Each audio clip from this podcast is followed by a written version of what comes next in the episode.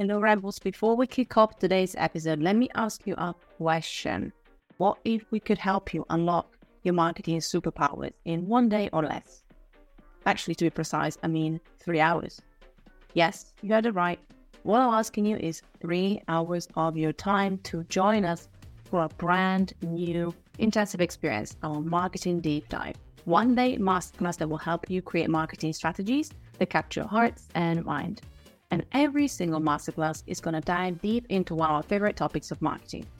Maybe that email marketing, hiring, or even automations and beyond. If you want to get the fast track ticket to become irresistible, then I suggest you check out our upcoming marketing deep dive, where you're going to get two hours of hands on training with lots of exercises and practical group work as well, plus one hour bonus office hours and Q&A. Oh, and we also have a personalized dashboard and bonus templates to help you apply what you learn in our three hours.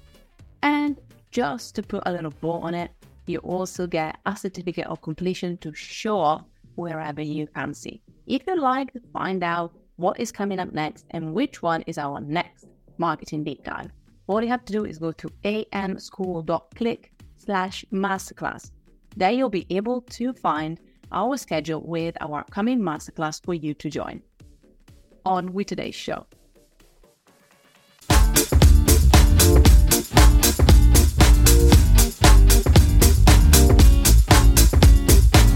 Hello, Holiday Helps. Yeah, I was trying to figure out like my introduction today, and I think Holiday Helps works because I want to say welcome back to Alt Marketing School during this festive season greetings. And I want to keep it on theme of the holidays because I hope you are resting. I hope you are resetting. It's been a massive year for so many of us. And before we get into our marketing fail and lesson for this week, I still want to congratulate you for the hard work you've done. Hey, listen, we launched our first cohort in January 2022, and since then we've learned so much. As a bootstrap company ourselves, we had heaps of fails. In fact, I will share one with you in the new year before we get back to our normal episodes. And we had loads of successes as well, and sometimes we forget to celebrate the wins because we're so focused on what didn't work. So may this be your reminder to celebrate what has worked this year and if you feel prompted, even let me know at Alt Marketing School on social, Alt Mark School on Twitter, or even myself, Fab Giovanetti, F A B G I O V A N E T T I. I would love to hear some of your wins. As a reminder, because we got some questions after last week's episode, you can still join us for the February 2023. I was thinking about the year, also known as the winter cohort winter spring cohort, I would say, of Alt Marketing School. Yes, indeed. Our certification is coming back next year, early next year in February. So if you want to join us, this is your call. Go and check out our early bird offer, which is still ongoing.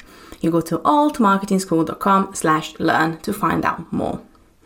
In a way, today we're also coming back to basics in more than one fashion. In fact, I'm introducing you to a buddy of mine, our internet friend, so to speak, the fantastic Alex Boswell, or Alexander Boswell. I have known Alex for a while. We've been exchanging antics and memes and good words for quite a long time. And Alex is amazing. He's a marketer, but also he's a copywriter and a content writer as well. So Alex was a bit scared by bringing us back to basics with the marketing fail or challenge and lesson, but I believe that sometimes we have to get back to basics. So, this episode, this lesson that he's sharing with us, is a really powerful one, even if it might be one of the foundation ones that we need to remind ourselves of. Before we hear from Alex, if you don't know him, he's a freelance content writer and researcher for Martech and e-commerce brands, as well as a business PhD candidate. In his free time, he likes to nerd out in Dungeons and Dragons and Magic and the Country. I'm really excited today to bring it back to basics with a very powerful marketing lesson from the wonderful Alexander. Let's hear it out.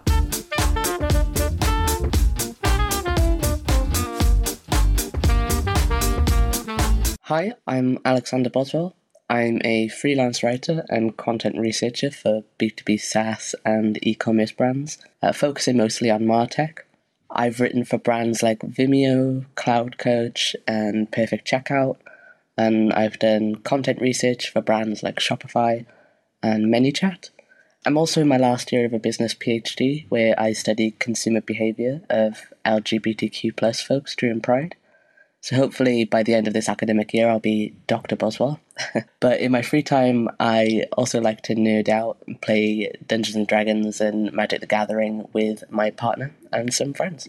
So when it comes to thinking about a marketing fail that didn't quite go to plan um, and what I learned from it, I like to think about some big name case studies, but at the same time, I don't necessarily want either me or you know alt marketing school sued for something like libel or whatever it is I'm not aware of in law. So I think it would be safer to go from something of my own experience. When I was a bit younger than I am now, I was really into the idea of personal branding and blogging.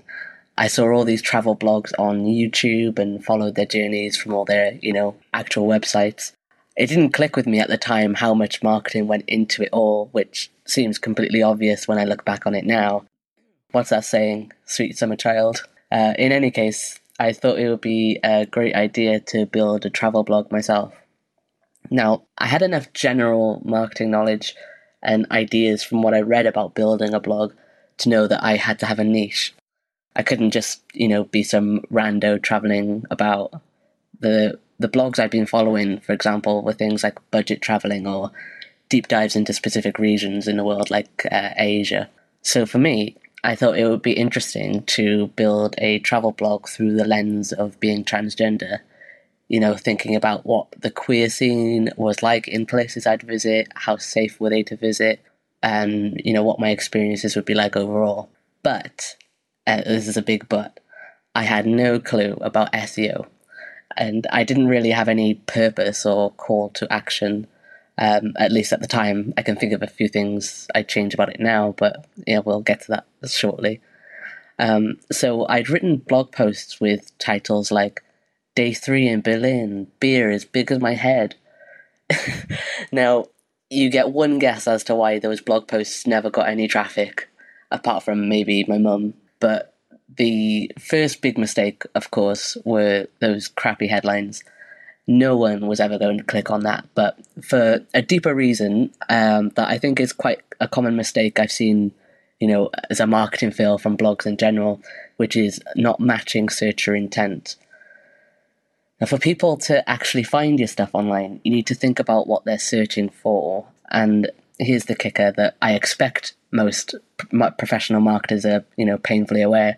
Google does a pretty good job of sifting through web pages and deciding what pages and sites are most relevant for what people are typing in search.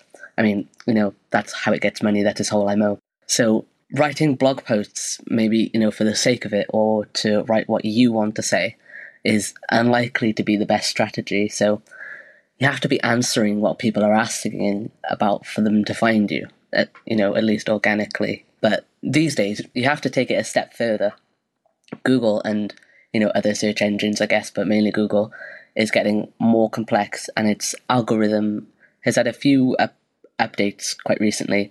So you also have to add value. So keyword stuffing is obviously, thankfully, a thing of the past, but it's also not good enough to look at the top search results and you know essentially copying them. You have to think about you know how can I serve the searcher what they're looking for better than what's already out there.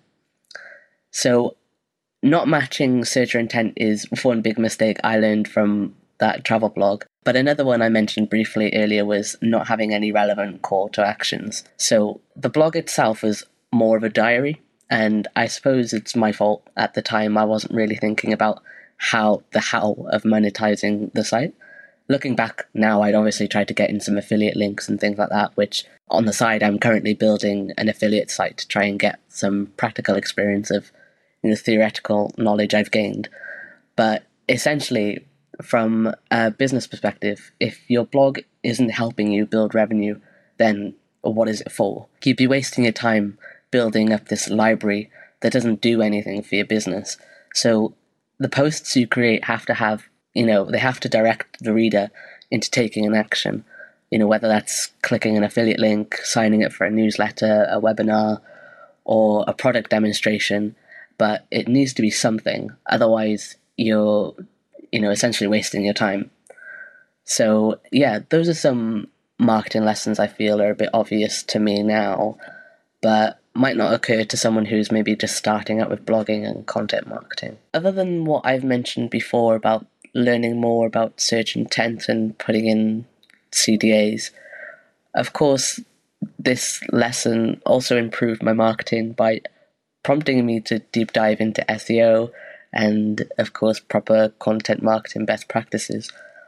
But my one piece of advice I'd give anyone looking to enter into marketing is to be a continual learner, uh, staying curious and being on top of trends in the industry. Um, with how rapidly things change on the internet, you might have you know had a strategy that worked last year but doesn't really work anymore. For example, the keyword stuffing I mentioned earlier was really popular in the 90s and early 2000s for you know, the wrong reasons, of course, but it doesn't work anymore because it doesn't add value to what the searcher is looking for. Um, so, you know, it wouldn't appear in search results, so you wouldn't get traffic, and of course, then you wouldn't be able to monetize or build any revenue from it. So, that's to say, keep learning. Uh, I find the best way to do that is to find experienced people within your industry and follow the community. Uh, I follow a bunch of content marketers and SEOs on Twitter to learn more about what other people are trying and you know what they're learning from the things that they're doing. I've also done a few courses. I keep up with books and uh, the odd research publication. Um, but of course, you can learn by making mistakes yourself, but you can also save a lot of time by seeing other people make those mistakes first and thinking, ah, maybe not. But then thinking about other solutions or ideas that might work better. So, yeah, my advice is to uh, keep a continual learning mindset. Thank you so much for listening. Head to altmarketingschool.com to find out more about topics that we covered in this week's class. If you want to make your teachers happy, then hop onto iTunes and leave us a five star review. Oh, and don't forget to spread the love on Instagram at Alt Marketing School. Until next time.